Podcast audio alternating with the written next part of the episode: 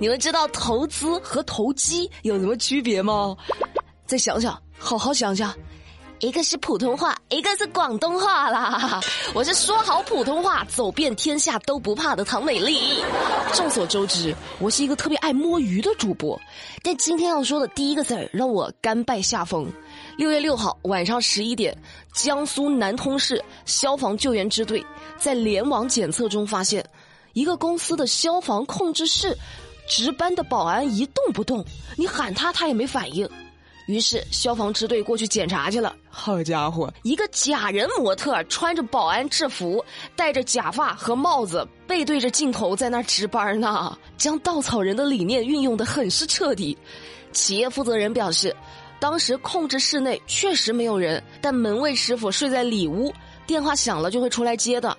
消防监督员就表示，按照规定，消防控制室应该实行二十四小时双人值班制度。随后，企业负责人也承认门卫师傅没有持证上岗，公司人手短缺，所以呢出此下策。瞧把你给聪明的！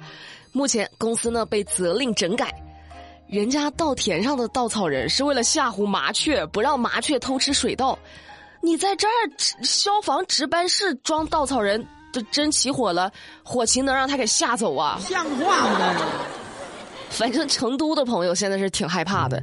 昨天萧敬腾接受采访，说自己目前常驻成都，并且准备买房定居了。萧敬腾是谁？比起他歌手的身份，大家好像更熟知他雨神的人设。他这在成都一定居，成都也别叫成都了，叫雨都吧。你们赶紧去问问隔壁小雨，他在成都还好吗？赶紧把车卖了，买船吧。说到车，接下来这个事儿也跟车有关，一个非常生硬的转折。来看下一条新闻。六月七号，四川成都一位老人坐在电动轮椅上跑到隧道里的快车道里去了，而且还逆行，导致十多辆车被他逼停。你想，轮椅去快车道还逆行，多危险呢！隧道里还乌漆抹黑的，看又看不清。路过的司机李先生就说：“这个隧道长度呢有八百多米，老人的电动轮椅行驶的速度还挺快的，如果出事儿，后果不堪设想。”唉，不知道该说艺高人胆大，还是无知者无畏。大爷，咱都坐轮椅了，还不遵守交通规则呢？多危险呢，这知道吧？交通有交通规则，广告也有广告法。最近，广东一家七幺幺超市因为一条广告被处罚了。他们在一款饮料的宣传广告上写着“他不醉没机会”，引起了网友的讨论。大家觉得这是不是有点打擦边球了？自信点把有点去掉，那就是啊。六月八号，七幺幺发生了，说经过核实，这个海报呢是茂名地区极个别门店在没有上报公司总部审核并批准的情况下自行制作并张贴的。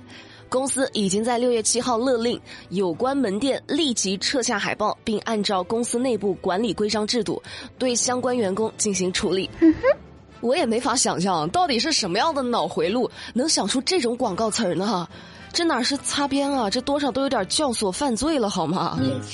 生日书，生日梦，哈利波特骑着扫帚飞。再说个挺有意思的案子：小偷偷完东西在逃跑的时候不慎溺亡，保安被起诉，要求赔偿一百五十八万。前段时间，苏州的陈某发现有一个陌生的小伙子撬自己家房门，怀疑是小偷，就赶紧向物业求助。看到有物业保安追赶，撬门的小伙子跳进了河里，被救上岸时已经没有了生命体征。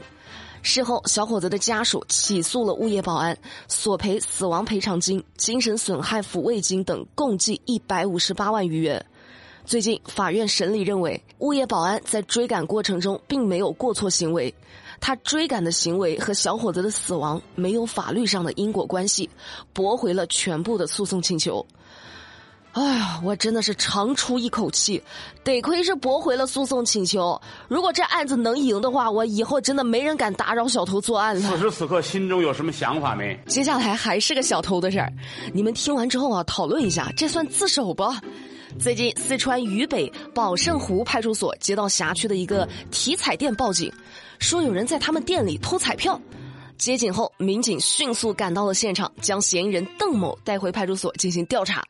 这个邓某啊，先后在三家福彩店偷了四十二张总价值一千多块钱的刮刮乐，刮完之后呢，一共是中了八百三十块钱，他就拿着去兑奖，被店老板抓了个正着。你偷就偷了，你还来兑奖，你咋的？你自首啊？目前案件正在进一步侦办当中。这个事情证明了什么呢？证明了刮刮乐是回不了本的，一千多才兑换了八百多，你还不如在手机淘宝上搜索“福利发发发九幺九九”，动动手指就有现金红包。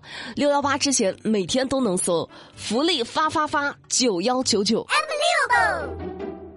昨天的节目里刚说了，现在有些手机运营商啊，成天到晚打营销电话，可骚扰人了。但是你说你换号码吧，用了好几年了，绑定的事情太多了，没法换。哎。巧不巧，我怀疑工信部是不是听到我的节目了？这不，工信部旗下的中国信息通信研究院推出了一键查询和一键解绑功能，其中一键查询可以查到你的手机号注册绑定的情况，然后一键解绑，顾名思义，就是你一键查询之后就可以一键解绑了。真的，这个功能你搞快点吧！这么多年不敢换手机号，就是因为绑定了太多了。工信部，听我说，谢谢你，因为有你温暖了四季。还有个挺有意思的事儿，最近上海不是解封了吗？解封之后出现了一个很奇怪的现象，就是婚姻登记机关爆满了，工作人员都忙不过来了。难道是新人憋太久了，一解封就赶紧出来登记结婚了？不是，都是来办理离婚的。六月八号，上海一个婚姻登记处表示，办离婚业务的每天都预约满了，正在加快办理疫情前就预约好的存量。另一方面，在疫情封控期间积攒的离婚需求也出现了短时集中申请的情况。各婚姻登记机关将会根据最新疫情防控要求，及时做出登记服务调整，适当的增加预约名额。这字儿很离奇啊！不都是疫情被封关在一起，日久生情，甜上加甜吗？这咋两个月关在一块儿，矛盾还激化了呢？再说个明星的事儿，陈赫，啊，陈赫前几年不是开了个火锅店贤合庄。贤合庄在陈赫以及其他明星的卖力营销下，开启了飞速狂奔的模式，门店数量一度超过了八百家。那两年过去了，据统计，贤合庄的门店数已经缩水到了五百多家，关闭了二百七十家，关店的规模已经超过了三分之一了。还有很多加盟商都开始维权了，要求公司出面解释品牌膨胀式扩张、加盟商经营困难等问题。难道陈赫翻车了？不过也有消息说了，陈赫已经退出贤合庄的股东行列了。你们去吃过贤合庄吗？咋样？好吃吗？美丽想说哈，投资人跟着明星加盟餐饮，除了项目本身，更多的不就是看重明星自带的流量吗？可是，在餐饮行业竞争这么激烈的当下。